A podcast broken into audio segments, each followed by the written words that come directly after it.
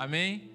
Deus tem uma palavra para nós nessa noite e eu queria que você abrisse a sua Bíblia em Filipenses. Filipenses 4. O tema da mensagem hoje é Vencendo o ciclo da insatisfação.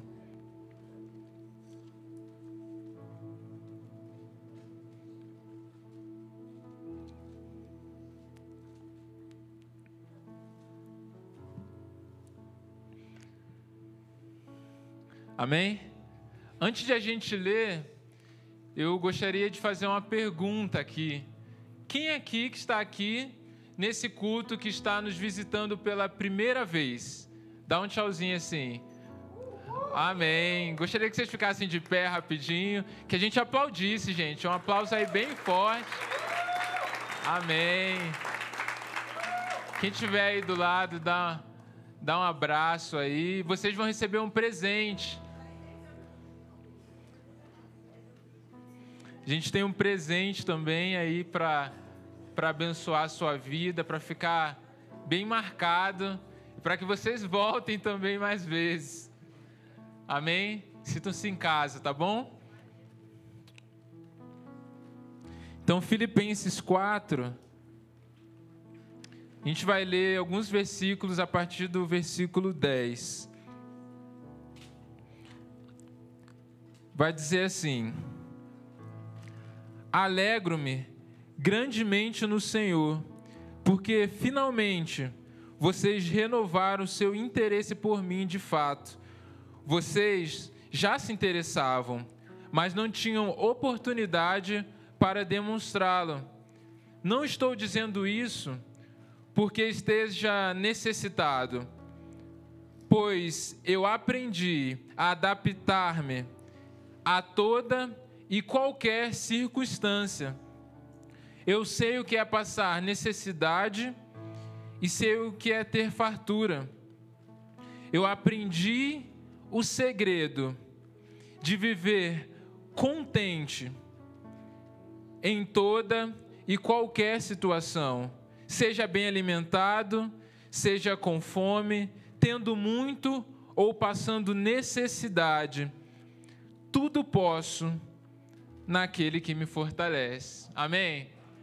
Esse texto é bem conhecido nosso, principalmente essa parte, posso todas as coisas naquele que me fortalece, né? Então a gente sempre usa muito esse versículo, a gente geralmente cola né, adesivo no carro, é só esses versículos assim, é só aqueles bem aleluiados, assim, aqueles bem pentecostal mesmo, que a gente gosta, né? E mas esse texto é lógico tem todo um contexto, né, que Paulo está falando aqui. É interessante porque alguns estudiosos eles vão chamar essa carta à igreja de Filipe, aos filipenses, como a carta da alegria. Porque em vários momentos Paulo ele vai usar essa palavra, alegria, contentamento, satisfação. E na verdade a gente muitas vezes tem a ideia de alegria ou de felicidade como momentos, como experiências. Talvez você vê Paulo, se você pega esse versículo isolado e pensa assim: posso todas as coisas naquele que me fortalece. Talvez a ideia é que Paulo estivesse vivendo só vitórias, só conquistas, só realizações. Mas se a gente for olhar para trás, na verdade a gente vai ver que é bem o contrário, que a vida de Paulo, a caminhada dele, a, a carreira que Deus propôs a ele no caminho, haviam muitas lutas, muito sofrimento, que ele vai relatar não apenas nessa carta, mas em diversas outras cartas. E eu queria começar essa mensagem fazendo uma pergunta para você. Quem aqui, você, você acredita que em Jesus que o sacrifício de Jesus na cruz, aquilo que ele já fez, que em Jesus você já tem tudo. Você acredita que a graça de Deus já te basta? Quem aqui acredita que em Deus você já tem tudo? Amém. Eu também creio assim, amém? Então pode levantar a mão sem medo se você crê porque é assim que eu creio também. Eu creio que Deus ele já nos deu tudo, tudo aquilo que nós precisamos, Deus ele já nos deu. Mas ao mesmo tempo que eu respondo essa pergunta dizendo sim, levantando a mão, eu percebo que na nossa vida, tanto nós em alguns momentos quanto nos nossos relacionamentos, é normal nós vivermos tempo de insatisfação. Acho que algo que nós temos muito em comum é que todos nós, em algum momento da vida, passa por uma situação, passa por fase de insatisfação, de tristeza, de desconforto. E insatisfação, a palavra quer dizer desagrado, falta de satisfação, sensação de descontentamento. E é interessante porque o que Paulo está falando é justamente o contrário disso. Enquanto insatisfação é descontentamento, ele fala assim: Eu descobri o segredo de viver contente em toda e qualquer situação. Uma satisfação permanente. Só que também, ao contrário disso, nas nossas vidas, às vezes a insatisfação ela não está instalada apenas em momentos específicos ou por causa de motivos específicos. A verdade é que muitas vezes em nossas vidas a insatisfação ela também está instalada de forma permanente e apenas de forma esporádica é que nós temos alguns momentos de felicidade. Alguns momentos raros que de alegria, de conquistas, em que nós regozijamos e celebramos, mas esses momentos logo se vão. Eu passei sim por momentos na minha vida que eram tristezas apenas momentâneas, mas eu também já passei por fases da minha vida que eu estava sentindo assim: nossa, não está acontecendo nada, mas eu estou triste. Parece que tem um vazio dentro de mim, parece que qualquer coisa tira a minha paz, qualquer coisa me deixa estressado. Sentimento de insatisfação sentimento de descontente. E por que que o tema ele é vencendo o ciclo da insatisfação? Porque quando nós vivemos nessa condição de insatisfação, muitas vezes isso se torna um ciclo. O que, que é esse ciclo? É colocar a expectativa de mudar a realidade da insatisfação por experiências boas. Quer ver só? A gente vive isso em diversas fases da nossa vida. Desde quando a gente é criança, adolescente. Então vamos a um exemplo. Eu usei isso até no, com o pessoal da integração. Quando a gente é criança, a gente tem ali 3, 4 anos, a gente vê os nossos amiguinhos, ou pelo menos eu que tenho irmãs, né? Eu tenho uma irmã mais velha, dois anos mais velha que eu. E aí a minha irmã fez cinco anos, ela começou a ir para a escola. E aí eu tinha três ainda. Aí o que, que você fica querendo? Eu quero ir para a escola. Eu quero estudar. Eu quero comprar um material, eu quero ter a minha mochila e com o uniformezinho bonitinho para a escola. Porque a gente ainda não conhece a escola. Então a gente acha que está faltando. É ou não é assim? Não é? É assim. E aí a gente começa a ir para a escola e aí a gente vai passando os anos, a alfabetização, a gente vai passando e a gente parece, bom, eu acho que a escola não era tão bom assim, né? E a gente vai, aí chega no ensino médio, vai caminhando.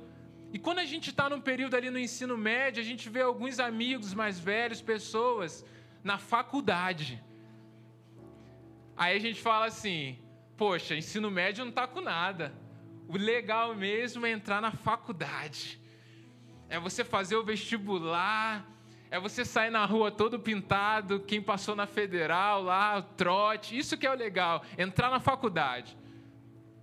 Aí você estuda, faz cursinho, vai lá vestibular, passei na prova. Entrei na faculdade, nossa, agora eu sou universitário. Fiz a matrícula, postei lá no Instagram. Entrei, fui no primeiro dia, no segundo, Chegou as provas do primeiro semestre. E aí? Não. fac... eu quero terminar logo a faculdade. que é esse negócio que não termina mais, né? Mas aí eu vejo alguns veteranos se formando. Aí eu penso assim, não, é quando se forma aquela festa, concluindo, é que lá que está a alegria, lá que eu vou ficar satisfeito, quando eu terminar. Bom, terminei, aí o que, que eu descubro? Estou desempregado. Oficialmente desempregado. Agora eu tenho uma profissão, mas eu não tenho emprego. Aí eu penso assim: não, mas é quando eu conseguir o um emprego que eu vou conseguir ser feliz de verdade. A satisfação está em quem tem o seu próprio dinheiro, quem paga as suas próprias contas, né? Quem tem o salário no fim do mês. E aí a gente consegue o um emprego e a gente também nos primeiros meses já está querendo férias. E a gente vive o quê? Um ciclo. Esperando ter experiências na vida, talvez colocando a expectativa depois no casamento, talvez achando que é quando vier os filhos. E a gente sempre coloca sobre a expectativa do futuro, de uma satisfação, quando na verdade Deus quer que a gente viva no hoje. Deus ele quer que a gente viva no presente. E se nós não entendermos como o que Deus ele já nos deu para vivermos essa satisfação, nós corremos o risco de passar a vida toda correndo atrás de coisas e no final da vida não encontrarmos essa satisfação, não encontrarmos esse contentamento, porque nós estamos sempre olhando para o amanhã e isso se tornou um ciclo vicioso em nossas vidas, de que eu preciso consumir algo, eu preciso conquistar algo, eu preciso de uma nova realidade na minha vida, para que eu seja feliz, para que eu fique satisfeito de verdade. E esse é o ciclo da insatisfação. E esse ciclo da insatisfação, ele não é algo apenas emocional. Isso não está apenas no campo da emoção, isso não é uma questão de psicologia isso é uma questão totalmente espiritual. Isso é uma questão bíblica, isso tem a ver com o nosso relacionamento com Deus e com a nossa criação, o propósito para o qual nós fomos criados. E, e o diabo, Satanás, ele trabalha contra a nossa satisfação. Tudo que o diabo quer é que nós vivamos uma vida insatisfeitos, uma vida aquém daquilo que Deus planejou. Enquanto Deus tem uma vida para vivermos em abundância, o inimigo, ele vem caminhando ao contrário disso. E o diabo, ele aproveita os momentos, os estados que nós estamos insatisfeitos, para nos colocar nesse ciclo vicioso. Ou muitas vezes, quando já entramos, ele usa esse ciclo vicioso para nos manter nessa realidade. E por isso nós vivemos assim, ansiosos, preocupados e cansados, porque insatisfação gera cansaço. Eu tento me esforçar, eu tento procurar em coisas que não preenchem, até que eu vou me cansando. De que forma o inimigo usa isso? De que forma o diabo usa ferramentas, estratégias para nos prender em um ciclo de insatisfação? É isso que nós vamos ver agora na próxima parte que fica em 1 João.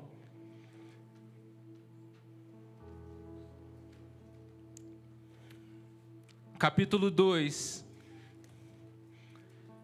versículo. A gente vai ler do 15 ao 17.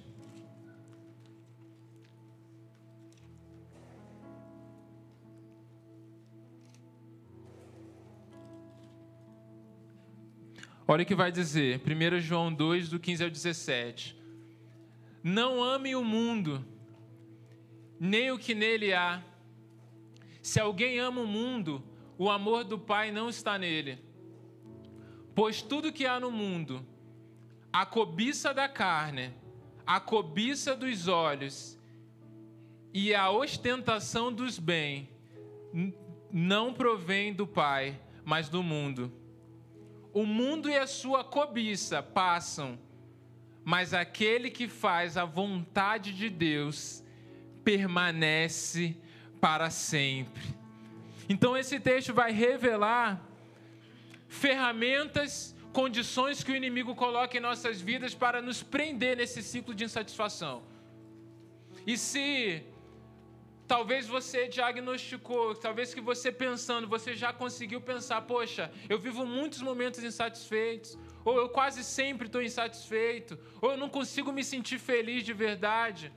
Pode ser que você esteja preso em algumas dessas coisas que o texto colocou aqui. A primeira delas foi concupiscência da carne ou cobiça da carne. O que é isso? É literalmente o desejo pecaminoso. Isso é literalmente o desejo de fazer aquilo que desagrada a Deus. Isso é literalmente ceder aos desejos do coração, aos desejos humanos, aos desejos que a gente chama é, do mundo. Só que tem um problema. Porque é que o desejo da carne, o pecado, como que eles nos prende nesse ciclo de insatisfação? É pelo seguinte. Porque, por exemplo, quando você vai numa churrascaria, você vai numa churrascaria você come lá, rodízio de churrasco. Você come bastante, você ficou de barriga cheia. Aí vem alguém e te oferece assim: olha, toma uma lasanha aqui agora, que você já comeu essa carne toda, você vai querer? Não, por quê? Porque por algum momento você tem sentimento de satisfação. Você está satisfeito, mesmo que depois você vai sentir fome de novo, mas naquele momento você está satisfeito com aquilo. E talvez depois, quando você se sentir fome, você vai querer então comer isso. Só que o pecado ele tem uma característica. O pecado, quanto mais eu faço, mais eu quero. O pecado é o abismo que chama outro abismo. Quanto mais eu peco, é como se eu estivesse abrindo uma porta para que a vontade na minha vida aumentasse. O pecado ele vicia. O pecado é a negação daquilo que é a vontade de Deus. E quando o pecado ele é instalado na nossa vida de forma constante, é aquilo que nós chamamos de iniquidade.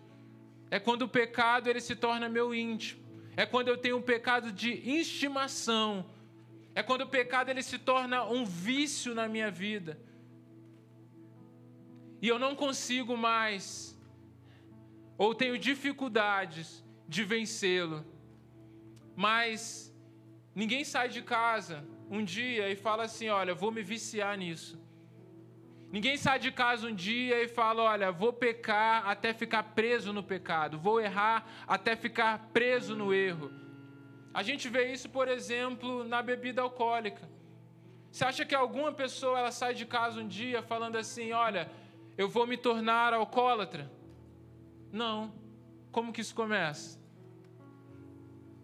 Eu vou beber socialmente, ou seja, eu vou beber de forma que não há problema.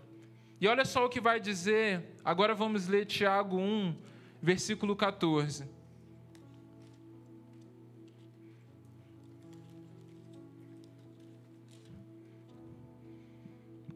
Tiago 1, versículo 14 vai dizer: Cada um, porém, é tentado pelo próprio mau desejo, sendo por este arrastado e seduzido.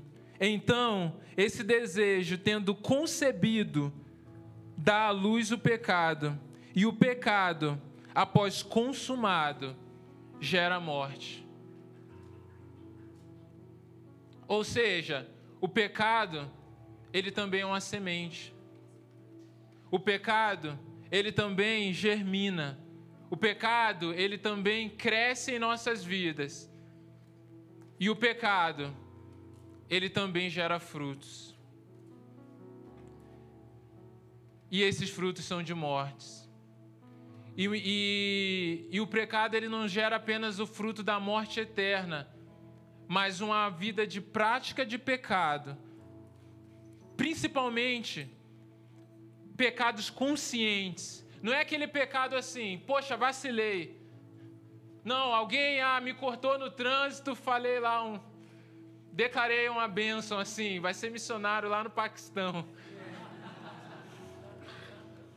Eu não estou falando desse, porque esse a gente se arrepende mais fácil, não é verdade? A gente sai e já fala, poxa, vacilei. Mas o pior é aquele que a gente faz consciente. É aquele que a gente fez já várias vezes. É aquele que a gente sabe que está errado. Mas a gente decide mesmo assim passar dessa linha. A gente, mesmo assim, nós somos dominados por um desejo, por uma cobiça tão grande que a gente não consegue obedecer a Deus. Esses são os mais perigosos. Esses são os que mais mata a nossa alegria de viver para Deus, a nossa satisfação de, de um relacionamento próximo com Ele. A gente ora, já não é, parece a mesma coisa, a gente adora, a gente sente como se a nossa oração não passasse do teto, mas não é porque Deus ele não quer falar com a gente, é porque nós estamos colocando pecados em nossas vidas que estão obstruindo a nossa forma de se relacionar com Deus. Eu sei que é pesado a gente ouvir falar pecado, pecado, pecado na pregação, mas eu não posso iludir você de falar satisfação como algo emocional, como desafio, erro, quando na verdade a maior causa da nossa insatisfação é o pecado. É viver uma vida que desagrada a Deus, o plano de Deus é impossível viver uma vida cedendo aos desejos da carne e ter uma vida abundante, vivendo no reino presente de Jesus. Então, se eu desejo ser feliz, se eu desejo viver a alegria do Senhor, se eu desejo ser satisfeito em todo momento, como o apóstolo Paulo disse que ele aprendeu esse segredo, o primeiro segredo é: para de pecar. pede graça ao Senhor, faz jejum, conversa, pede ajuda a pessoas, conversa com a sua esposa, com pessoas de confiança madura, ora mais, lê mais a Bíblia, faz de tudo. Mas uma vida de obediência, uma vida afastada do pecado, é a vida mais feliz que nós podemos viver. Amém? Amém. Esse então é o primeiro passo. Segunda coisa que o texto vai falar, a concupiscência dos olhos, que muitas vezes vai levar ao pecado. Mas aqui na cobiça dos olhos, eu queria usar alguns outros exemplos. A gente vê, por exemplo, Eva, ela pecou por quê? A Bíblia vai dizer que Eva viu o fruto e o fruto era o quê? De boa aparência, né? Então tudo aquilo que o inimigo ele usa de armadilha para a gente viver um ciclo de insatisfação é apresentado como algo bom. A gente não entra na, num ciclo de insatisfação a partir de coisas ruins. A gente entra por aquilo que realmente nos atrai. Só que os olhos, a expectativa dos olhos também nos faz desejar coisas que parecem trazer satisfação, mas que na verdade, quando nós temos essas coisas, elas não nos preenchem. É aquela história de olhar, parece que a grama do vizinho é sempre mais verde. Já viu isso? Só que aqui, não é só que o que eu quero não é só a grama do vizinho. Eu quero o que aparentemente a grama do vizinho proporciona a ele. Se uma pessoa ela compra um carro novo, vamos lá, vamos usar um exemplo bem fácil que a gente usa muito. Carro novo, trocou de carro. E a pessoa fala assim: "Ah, comprei esse carro, mas estou meio triste. Não gostei tanto, não estou muito feliz." Você quer, você gostaria de ter esse carro? Não atrai muito. Por quê? Porque aquele carro não trouxe uma satisfação, não trouxe um prazer para aquela pessoa. Agora, quando você vê uma pessoa que trocou de carro, é a pessoa, nossa, top, estou muito feliz, estou muito realizado, nossa, que legal esse carro, que conforto, bom para viajar, bom para passar com a família, tem segurança. E aí eu sinto o quê? Eu quero ter esse carro também. Só apenas por causa do carro, não, por causa daquilo que ele proporciona, por causa do prazer, por causa da realização. Só que a verdade é que talvez aquilo que proporciona algo para o outro não proporciona a mesma coisa para mim. E aí eu corro o risco de almejar aquilo que o outro tem, tentar seguir os mesmos passos. E aqui eu estou usando apenas um exemplo material, mas pode ser posição, pode ser diversas coisas. E quando estou naquele lugar, aquilo não me realiza tanto. Aquilo, poxa, pensei que era melhor. Pensei que isso dava mais alegria. Pensei que era mais legal estar aqui. Foi feita uma pesquisa no ano passado e 70%, 76% dos brasileiros praticam, por exemplo, consumo inconsciente. Imagina, 76% dos brasileiros, eles compram aquilo que na verdade não é necessário. Compram porque de alguma forma foi, foram atraídos pelaquilo que viu, pelaquilo que foi oferecido. E ainda vai dizer assim: 40, 40% dos brasileiros eles estão com dívidas ou negativados no SPC e Serasa. Então a gente vê uma realidade que ela não é uma realidade particular nossa, isso está na sociedade o desejo de se obter aquilo que se aparenta legal, que se aparenta trazer felicidade, mas que na verdade, quando eu tenho, eu percebo que aquilo não tem uma, um potencial permanente de me trazer uma satisfação verdadeira. E a verdade é que a concupiscência dos olhos, a cobiça dos olhos, ela também nos faz desejar as conquistas, sem considerar os processos. Quando, por exemplo, você já foi numa formatura, um monte de gente tudo arrumado, roupa bonita, dá vontade de se juntar lá também, pegar uma roupa, comemorar junto? Não dá vontade de você estudar quando você vê alguém se formando, fazer uma faculdade? Dá vontade também, por quê? Porque ver a realização da pessoa, ver a conquista final, nos atrai. Só que só aqueles que estão lá, aqueles que já passaram por isso, sabem como é o processo. O processo é difícil, precisa insistir, são noites às vezes estudando. Mas quando nós desejamos, a gente não considera isso. E a gente vê muitas pessoas, um índice altíssimo de pessoas que começam numa faculdade, começam projetos na vida, mas depois, na hora do processo, param. Por quê? Porque a expectativa de realização estava na conquista final mas que começaram sem considerar o processo. Amém? Estão entendendo até aqui? Então tá bom. Um grande problema dessa, nesse nível de cobiça é porque também nós transferimos esse relacionamento de consumo material, de conquista para pessoas.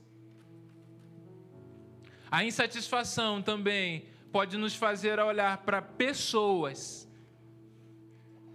e achar que nessas pessoas nós vamos encontrar a alegria, que essas nas pessoas, nos relacionamentos eu vou me satisfazer. Isso muitas vezes faz a gente se relacionar com pessoas como coisas, como ferramentas para se obter um prazer próprio, para se obter uma alegria própria, quando na verdade isso não deveria ser assim. Nós não deveríamos nos relacionar por pessoas, com pessoas, buscar seja amizade, seja outros níveis de relacionamento para nos satisfazer. Mas como o pastor João sempre fala e a Débora, né? Quando eles falam sobre casamento, né? Eu sou feliz por isso é o caso. Ou seja, eu sou completo no meu relacionamento em Deus. Qual que é o primeiro mandamento? Ame a Deus sobre todas as coisas. E porque eu amo a Deus, porque eu sou satisfeito nele, eu me relaciono também com as outras pessoas. Mas eu não dependo delas para ser feliz. Porque isso faz com que eu veja as pessoas como algo descartável. Ou seja, enquanto essa pessoa me traz um benefício, ela tem valor na minha vida. Enquanto ela me ajuda, enquanto ela me satisfaz, ela é valiosa para mim. Mas depois que talvez ela não tenha mais esse efeito, eu posso trocar. Eu posso me afastar e buscar novas pessoas que podem satisfazer os meus prazeres atuais. Ou então, eu crio sentimento por pessoas de posse. Ou seja, essa pessoa significa minha satisfação e só minha. Se você quiser se relacionar, se relaciona com outra pessoa, seja amizade, seja de qualquer outra forma, mas essa pessoa é a minha satisfação. E nós desenvolvemos também relacionamentos possessivos por causa da insatisfação. A terceira coisa é a soberba da vida.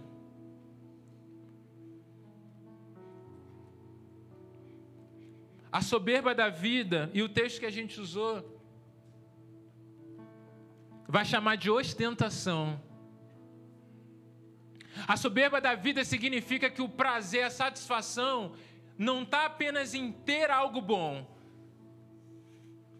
está em ter em comparação ao outro. Não basta o meu ser bom, eu preciso ter melhor do que o outro. Não basta eu ter muito, eu preciso ter mais. E se não tem ninguém para se comparar, então eu não estou sendo feliz de verdade, porque eu preciso de um inferior próximo a mim para que eu possa aparentar ter mais, e nisso está a minha satisfação. Está na minha vida competitiva com aquele que está próximo a mim. Isso é a soberba da vida. Sabe? Sabe quando você sai, você se arruma e você fala assim: Nossa, como eu tô bonito, como eu tô gato, como eu tô. Ó, meu cabelo, quem tem, né? Quem tem esse quem tem esse privilégio, né? Olha só como é que tá. E aí você sai assim, produzido ou produzida, feliz da vida, se sentindo o máximo. Hoje eu vou ostentar beleza. Hoje. Aí você chega no lugar. Aí passa uma outra pessoa. Muito mais bonita às vezes do que você como é que você fica? Como é que a gente fica? Nossa, parece que essa roupa não caiu tão bem assim como é que eu pensei. Parece que eu não estou tão bonito assim. Nossa, nossa, que perfume bom que passou aqui. Nossa, acho que eu estou precisando de um perfume novo. Aquilo que estava bom, que estava legal, que trazia satisfação, parece não trazer mais. Por quê? Porque eu vi alguém com algo melhor. Porque eu vi alguém ostentando mais do que eu. E aí a gente começa a desenvolver uma vida de competitividade, de que para ser feliz eu preciso ser melhor, eu preciso ser um destaque diante da comunidade, dos meus níveis de relacionamento. Sabe onde a gente vê isso muito claro? No Chaves. Cara, no Chaves. Cara, eu sou apaixonado por Chaves. Sabe qual é, eu acho que é a cena que eu mais chorei na minha vida de todos os filmes? É aquele episódio ladrão, cara. Todo mundo expulsa os Chaves da vila, chamando ele de ladrão. Aquilo é triste. Mas o Chaves tem algo para nos ensinar. Porque o Chaves está lá, ele mora no barril, ele não tem dinheiro para comer um sanduíche de presunto. Se qualquer pessoa erra, é ele que toma o cascudo. E ele está vivendo ali na vila. Ele não tem a família. Mas o Chaves, se ele pega um avião de papelão, que, que ele faz? Ele está lá pulando, brincando. Ei, meu aviãozinho. Estou lá feliz da vida.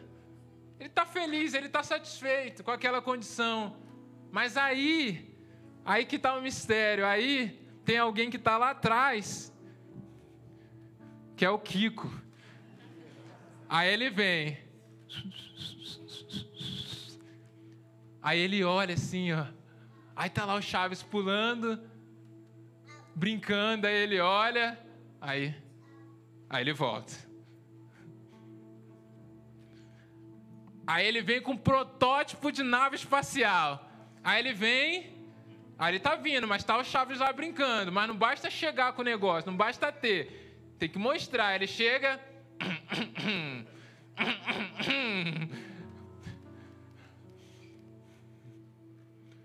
E aí o Chaves olha assim, queria ter um desses. E muitas vezes, quando nós vivemos uma vida satisfeita, a gente vive com essa síndrome do Kiko. É verdade, é a síndrome do Kiko, é a síndrome que a gente sempre tem que ter algo melhor, de que a gente sempre tem que fazer algo a mais do que as pessoas que estão próximas a nós. E isso muitas vezes é muito difícil quando nós temos relacionamentos com os nossos iguais. Por exemplo, você está lá na sua empresa, e aí você tem aquele seu amigo, aquele cara fera, que vocês estão juntos, que vocês conversam, vocês falam mal do patrão juntos, tá tudo junto lá, poxa, o cara é fera, vai no churrasco da tua casa. Só que aí esse parceiro que é igual a você, tem a mesma função, tem o mesmo salário, ele é promovido. E ele vira seu chefe. E ele ganha o dobro do seu salário agora. E aí, se eu estou vivendo o ciclo da insatisfação, qual que é a minha reação? Nossa, não, esse emprego não está bom para mim. Ó, ninguém me vê aqui. Estou trabalhando tanto, estou ralando aqui faz anos. Nunca ganhei uma promoção. Ninguém me valoriza. Eu mereço muito mais, vou sair dessa empresa. Mas não estava tudo bem. Por que, que deixou de ser tudo bem? Porque alguém que estava do meu lado, alguém que tinha uma condição parecida, começou a ter conquistas maiores, começou a viver coisas novas, e talvez está vivendo aquilo que por muito tempo eu sonhei. E é o sentimento de perda. É o ego ferido, é a soberba, é a derrota da soberba. E aí a gente vê um sentimento de isolamento. E esse isolamento não é porque gostamos de ficar sozinho. Não, é porque não conseguimos conviver com a derrota de não conseguirmos alcançar o nível de ostentação que gostaríamos. E aí eu fico sozinho para não me comparar, ou porque quando eu me comparo, eu vejo que as pessoas próximas a mim, nas áreas que eu gostaria de ser bom, elas são melhores do que eu.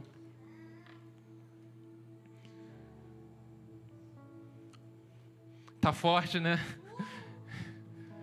Espero que o Espírito Santo que esteja ministrando seu coração e não eu. Amém. Mas eu gostaria de te fazer a pergunta de novo que eu fiz no começo. Você acredita que Deus já te deu tudo?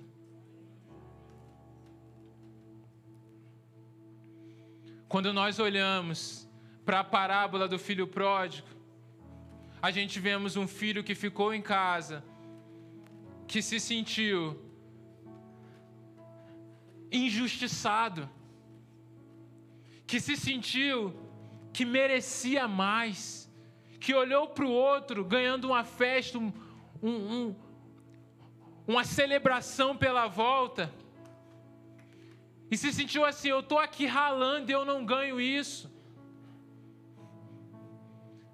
Um filho que, porque viu o outro recebendo coisas, desenvolveu em si um sentimento de insatisfação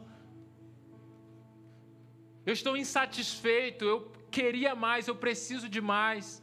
Mas o pai vai dizer assim: tudo que eu tenho é teu. E a verdade é que Deus, ele não nos dá tudo na hora que nós queremos. Deus ele não supre toda o nosso desejo, todo o nosso prazer, todas as nossas expectativas, justamente porque Deus é um Deus de Pai e que deseja se relacionar de perto e que Ele entende que Ele tem satisfação maiores para nós. Quer ver um exemplo disso? Pensa quando você vai no mercado. Você vai no mercado fazer compra para sua casa, vai no mercado fazer compra para sua família. Você compra lá tudo que precisa e você compra biscoitos. Você compra lá biscoito recheado, fandangos, compra um monte de coisa, porque tem criança na sua casa. E aí, quando você está no estacionamento saindo para entrar no seu carro, vem uma criança de rua. E essa criança fala assim para você: Eu tô com fome. Você me dá uma comida? Você me dá algo para comer? O que, que você faz? Você pega o seu biscoito, você pega aquilo que você comprou, que está acessível, e você dá. Você fala assim: toma, come, porque é uma forma de você expressar misericórdia para aquele que você está encontrando ali necessidade, ele não é um íntimo seu, não é parte da sua família. Você faz o melhor que você pode fazer naquele momento. E aí você dá esse biscoito para essa criança e você vai para casa. Quando você chega em casa, o seu filho vem correndo. Ele vem correndo porque sabe que você foi no mercado. E ele sabe que você sempre compra o quê? Biscoito. E aí ele diz assim para você, na hora do almoço: Pai, ou mãe, ou irmão, estou com fome. Me dá um biscoito. E aí você fala assim: Não. Por quê? Porque você vai almoçar. Porque você sabe que naquele momento, a comida, o alimento, o arroz, o feijão, o almoço, ele é melhor do que ele comer aquele biscoito. Então, para dizer não, para dizer, para limitar, para falar agora não, você precisa mais do que misericórdia, você precisa de amor porque você ama o seu filho, porque você tem a oportunidade de dar o melhor para ele, você não dá o biscoito naquele momento, mas você dá o melhor, que é a comida que ele precisa, com nutrientes, com diversas coisas que vão fazer ele crescer. Quem aqui está entendendo? Querido, você é o filho que está em casa. Você é o filho que está em casa. Eu sou o filho que está em casa. E quando eu entendi isso, eu aprendi, Senhor, eu não preciso sempre ficar pedindo biscoito. Porque eu tenho almoço, eu tenho janta, eu tenho café da manhã, eu tenho café da tarde, eu tenho tudo no Senhor, porque o Senhor é minha satisfação. É esse relacionamento que Deus quer ter conosco, de que o que Ele tem, Ele é, é o melhor para nós. Então, como é que eu desenvolvo uma vida satisfeita, feliz, porque chegou a sua hora, querido. Se talvez você tenha experimentado o tempo de infelicidade, de insatisfação, acabou, eu creio. Eu creio que nos próximos dias, nos próximos anos, você viverá a alegria do Senhor na sua vida constante, a satisfação do Senhor. Seja momentos difíceis, momentos bons, mas você vai viver na condição de alma satisfeita no Senhor. Só que tem um porém. Eu não consegui achar na Bíblia uma maneira de viver uma vida satisfação só nele, de uma maneira básica. Eu entendi que os homens que viveram essa satisfação, seja no Antigo ou no Novo Testamento, a maioria deles eram através de um posicionamento radical. Não era através de um relacionamento básico. Essa satisfação no Senhor não está em lugares rasos, está em lugares profundos. Quando eu olho para o Antigo Testamento, eu vejo a vida de Jó como alguém satisfeito em Deus, que se manteve íntegro, mesmo perdendo tudo. Alguém totalmente radical. A gente vê Davi que vai dizer assim: Olha, o Senhor é o meu, meu pastor, de nada tenho falta. Ainda que eu passe pelo vale da sombra da morte, ele vai dizer assim: Deus me livraria. Foi isso? Ainda que eu passe pelo vale da sombra da morte, eu não temeria. Eu não ficaria ansioso, eu não desistiria, por quê? Porque tu estás comigo. Quando eu olho para Jesus, Jesus vai dizer: Olha, não fiqueis ansiosos por coisa alguma.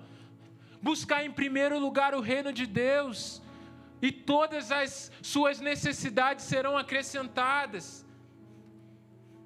E quando eu olho para a vida do apóstolo Paulo, eu vejo uma vida totalmente radical, um posicionamento radical para viver uma satisfação permanente em Deus. Vamos ver quando ele diz isso?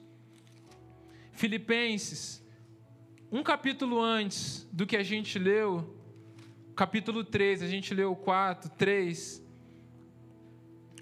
Olha o que ele vai dizer no versículo 7. Ele vai dizer assim: Mas o que para mim era lucro, passei a considerar como perda por causa de Cristo. Mais do que isso, considero tudo como perda, comparado, fala comparado, com a suprema grandeza do conhecimento de Cristo Jesus, meu Senhor, por quem perdi todas as coisas. Eu as considero como esterco para poder ganhar Cristo e ser encontrado nele, não tendo a minha própria justiça, que procede da lei, mas a que vem mediante a fé em Cristo a justiça que procede de Deus e se baseia na fé. Quero conhecer Cristo, o poder da sua ressurreição e a participação em seus sofrimentos, tornando-me como ele em uma em sua morte. Queridos, a decisão de viver uma vida de satisfação ou posicionamento tem a ver com um posicionamento radical de viver uma vida totalmente centralizada em Jesus e no conhecimento dele. Até que não apenas eu encontre a Jesus, mas que eu seja encontrado nele. Não dá para ser mais ou menos. E eu acho eu acho forte a comparação. Ele vai falar assim: eu considero esterco. Só que quando o apóstolo Paulo ele fala que ele considera esterco, entenda bem, ele não está falando de pecado aqui. Ele não está falando só de coisas fúteis. Ele está falando de coisas legítimas. Ele está falando de tempo de qualidade com a família. Ele está falando de tempo com os amigos, de reconhecimento até religioso que ele tinha naquela época de profissão, de carreira, ele está falando de tudo aquilo que Deus permitiu você a ter. É isso que ele está chamando de esterco.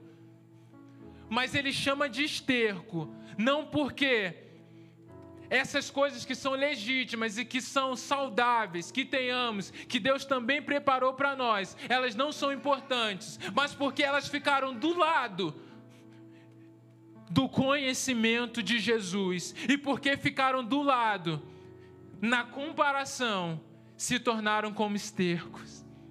Ele está dizendo assim: não se compara a nível de valor, porque se for para viver aquilo que é saudável ou aquilo que é permitido, eu abro mão do que é permitido para seguir a Jesus, porque Jesus é o centro da minha vida, porque Jesus é o centro da minha satisfação. É isso que ele está dizendo. E aqui, a ideia que fica para nós não é de que nós estamos pregando contra, temos coisas boas, estamos pregando contra o bem-estar. Querido, não é nada disso. Eu me preocupo com isso igual você. Eu quero viver essas coisas igual você. E na verdade, o plano de Deus para nós é esse: vivermos bem, termos conforto, vivermos prosperidade de vida. Só que a questão é que nós precisamos canalizar isso nos lugares certos. Nós precisamos colocar cada coisa no seu lugar para que não venhamos a ser enganados. Os heróis da fé daquela época, o que, que eles faziam? Eles estavam presos e era oferecido para eles: olha, a gente solta vocês, vocês podem sair. Vocês saem, vocês não precisam pagar nada. Vocês só precisam viver a vida normal que vocês tinham antes de Jesus. sem buscar a Jesus, sem fazer orações, sem falar de Jesus para outras pessoas. O que, que eles diziam? Viver é Cristo, morrer é lucro. Porque, querido, ninguém pode soltar quem já é livre. Ninguém pode soltar quem já se libertou daquilo que não preenche. Não adianta você oferecer uma liberdade terrena para quem já é livre na eternidade. Na verdade, eles estavam que canalizando, eles colocaram cada coisa no seu lugar. É como se eles estivessem dizendo assim: esse copo, tá vendo esse copo cheio e fechado? Isso aqui é minha satisfação. Dessa água viva que é Jesus, esse é o lugar da minha satisfação. Está cheio e a graça dele me basta. Esse copo aqui são das bênçãos, das promessas, são as circunstâncias.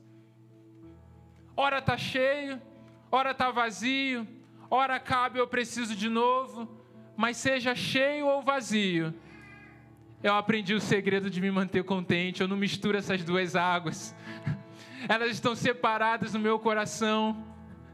Elas não moldam, as circunstâncias mudam, mas a minha satisfação continua intacta naquele que vive, naquele que é soberano, naquele que venceu, naquele que me dá uma garantia de vida eterna com Ele. É nesse nível que a gente quer chegar, é nesse nível que Deus deseja que a gente confia e dependa dEle. Uma satisfação verdadeira, uma satisfação que, que que ela não se vai com o tempo, mas uma alegria totalmente conectada com o Senhor. Isso quer dizer então que minha vida vai passar a ser sofrimento, perseguição? Veja bem, nem o apóstolo Paulo disse isso. O que o apóstolo Paulo disse é: eu sei viver com sofrimento, eu sei ser feliz com escassez, mas ele vai dizer assim: eu sei me manter contente com fartura. Eu sei me manter feliz também com sendo honrado. Eu sei me manter feliz com abundância. Por quê? Porque quando estou com fome, o centro é Jesus. Quando estou cheio, o centro é Jesus. Querido, mudou o contexto de perseguição, mas eu creio que uma característica muito forte se a gente for trazer aquilo que a igreja primitiva viveu de perseguição para hoje, um grande sinal de um mártir, uma grande testificação nos dias de hoje, de que alguém tem coragem de entregar a vida a Jesus, não é pregar bem, não é milagres e cura, não é, é ter uma igreja grande, não é nada disso. Para mim, a grande característica hoje de um mártir vivendo nos nossos tempos seria uma vida satisfeita no Senhor, que glorifique Ele, porque o foco está totalmente na eternidade. Uma alegria que não se abala, uma alegria que, que não se pode roubar, porque está lá no céu. Talvez você pense assim, Dani, você está falando isso com tanta convicção, você deve viver isso assim fácil, né? Querido, muito pelo contrário. E por mais que todos vocês, a maioria que conhece a minha história, e para quem não conhece, eu com 18 anos eu saí da minha casa numa atitude radical no Rio de Janeiro para viver como missionário itinerante aqui em Curitiba. E por cinco anos da minha vida eu vivi com 400 reais por mês. Era o que eu tinha para viver, para rachar aluguel, comida. Era uma vida simples que eu vivi nesses cinco anos como missionários. Mas a maior fase de insatisfação não foi nessa época. Eu era feliz lá. Eu não me preocupava nem com amanhã. Eu não tinha nada mesmo. Eu só tinha o que Jesus tinha para mim. Lógico que havia algumas facilidades. Eu era solteiro, era mais fácil. Mas eu vivia a provisão do Senhor todos os dias. Eu vivia o cuidado dele. Mas um tempo atrás, e quando eu casei com a Jaqueline foi assim. A gente casou, a gente falou assim: olha, Se no nosso casamento não tiver festa nem nada, você vai ficar satisfeita, feliz? Vou. Então, amém. Se Deus chamar a gente para viver numa realidade de pobreza, que não tem salário sem nada, você vai comigo? Vou. Então, amém. Fechou. Vamos casar. E só que Deus ele nos abençoou. A gente recebeu o convite da Alameda. A gente começou a trabalhar na igreja aí com um salário no Instituto Alameda que a gente começou. Depois a Jaqueline recebeu um trabalho também no hospital. Ela é enfermeira obstetra. E a gente foi arrumando a nossa vida financeira. A gente foi arrumando a nossa casa. A gente comprou, a gente foi abençoado também de uma forma com um carro, numa fase da nossa vida. E a gente tinha carro, a gente tinha casa, a gente tinha todos os móveis dentro, de forma que Deus foi acrescentando, né? E aí há um tempo atrás, nós estávamos sonhando em organizar a nossa vida para pensar em ter filhos. E a gente pensou, vamos se mudar para uma casa um pouquinho maior que tem espaço, vamos, vamos comprar um carro mais confortável também para colocar cadeirinha. A gente começou a planejar uma estrutura de maior conforto para ter filho. E bem nessa época que a gente tomou algumas decisões, assumimos alguns compromissos financeiros com esse objetivo, a gente teve imprevistos financeiros. A Jaqueline também saiu do emprego que ela tinha. E a gente passou uma fase apertada financeiramente. Eu passei por algumas coisas nesse tempo que nem quando eu era missionário eu passei. De, sabe quando você olha na, na sua conta e está lá negativo? É ruim, não é, gente? É incômodo, dá, tra, traz incômodo. A gente fica triste, a gente fica ansioso, a gente fica tentando fazer alguma coisa, a gente se sente culpado. E foi uma fase muito desafiadora nas nossas vidas. E nessa fase, aquilo começou a gerar uma insatisfação no meu coração. Eu comecei, parece que, perder a alegria. Quer dizer, eu tinha muito mais do que um dia eu tive, quando eu era feliz. Mas eu ficava triste, preocupado com a família. E foi uma época também que a gente decidiu adiar. A gente falou assim: não, não vamos ter neném agora porque está difícil, está muito limitado. Vamos esperar passar essa fase. E graças a Deus a Jaqueline depois voltou a trabalho, a gente conseguiu se organizar. E hoje, graças a Deus, a minha conta não está no vermelho. Só que nesse período, um dia eu estava tomando banho. E eu estava. Quando eu estava nessa fase, tudo não estava bom. Na igreja não estava bom, os sonhos já não estavam bom, a casa não estava boa, o carro não estava. Nada estava bom. Só a mulher que estava boa. Glória a Deus. E, e eu estava um dia tomando banho, colocando diante de Deus. E sabe quando você Está preocupado? Está pensando, está calculando as coisas? Você que nem eu, fica pensando no futuro. Como que eu vou fazer isso? Como que eu vou falar isso? O que, que é melhor para mim? O que, que não é? O que, que vai ser mais confortável? Pensando nos planos que Deus tinha para mim, decisões importantes que eu teria que tomar. Só que aí, querido, eu fui botar uma música para tocar. E foi uma música que a gente inclusive tocou hoje de manhã e que e que fala sobre quebrar o vaso. Fala sobre pagar o preço. E tem uma parte da música que a cantora, os cantores eles vão dizer assim: Eu quebraria o vaso outra vez. Eu falei: Da onde saiu isso? eu quebraria. Parece que eu nunca tinha ouvido aquilo na música. Sabia que falava sobre o preço, sobre renúncia, mas eu quebraria o vaso outra vez. E eu, naquela preocupação, parece que o Espírito Santo estava perguntando: Você conta tanto o seu testemunho de uma decisão radical que você tomou de viver totalmente dependente de mim? E a pergunta veio: Você quebraria o vaso de novo?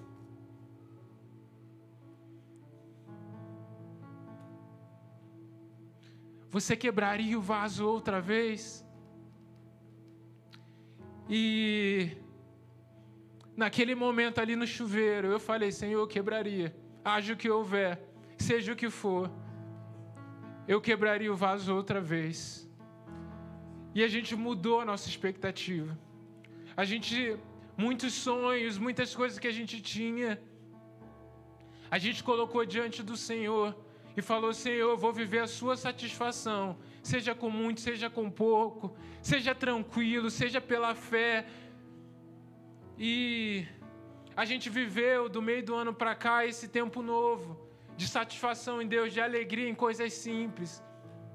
E no dia 8 de dezembro desse ano foi o meu aniversário. De dezembro do ano passado, aliás, né? Agora, mês passado. E a Jaqueline me. A gente tinha adiado, né? Eu falei ter filhos. E a Jaqueline, ela me fez uma surpresa para mim, me acordou. E era para me avisar que nós estamos grávidos, né? Que. Amém, glória a Deus. E a maior alegria disso é porque eu fiquei muito feliz, assim como no meu casamento, um momento de êxtase, de alegria e satisfação novo, diferente. Quem já teve esse momento, sabe? Só que eu coloquei o meu filho, a minha família, aquilo que a gente vai viver no lugar certo. É uma alegria, é uma bênção que Deus está me confiando e que Deus está me permitindo ter. Mas o lugar de satisfação é só Jesus. É só Ele. Só Ele me satisfaz permanentemente e eternamente. As outras coisas, que bom, que alegria. Eu vou viver tudo de bom que Deus tem para mim, todas as bênçãos, prosperidade. Tomara que daqui uns anos eu esteja muito rico. Brincadeira, gente. Mas eu estou dizendo para você que isso não tem problema. A alegria não está nisso verdadeira. A alegria está em viver a satisfação do Senhor. Se eu não tiver nada disso daqui a alguns anos, eu vou ser feliz igual, porque eu estou aprendendo a me sentir contente em toda e qualquer situação. Feche os seus olhos.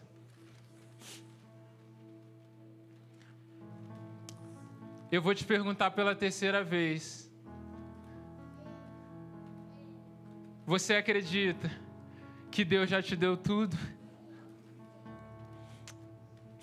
Mas agora eu vou mudar. E se Deus a partir de hoje não te desse mais nada? E se Deus, Deus não vai fazer isso, mas e se Deus fizesse? E se Deus falasse assim, não tem mais biscoito? Não tem mais as bênçãos, os grandes sonhos, a prosperidade, não tem mais. Agora é tempos difíceis, agora é tempo limitado, os milagres não tem mais. Você é feliz na graça de Jesus? Você é feliz na satisfação nele? Em conhecê-lo e ser conhecido através dele?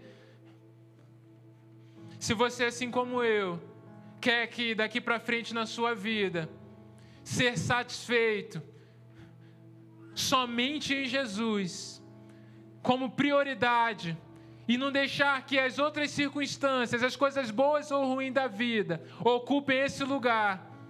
Que nunca mais viver tempo de insatisfação ou viver preso nisso, para viver um contentamento somente nele.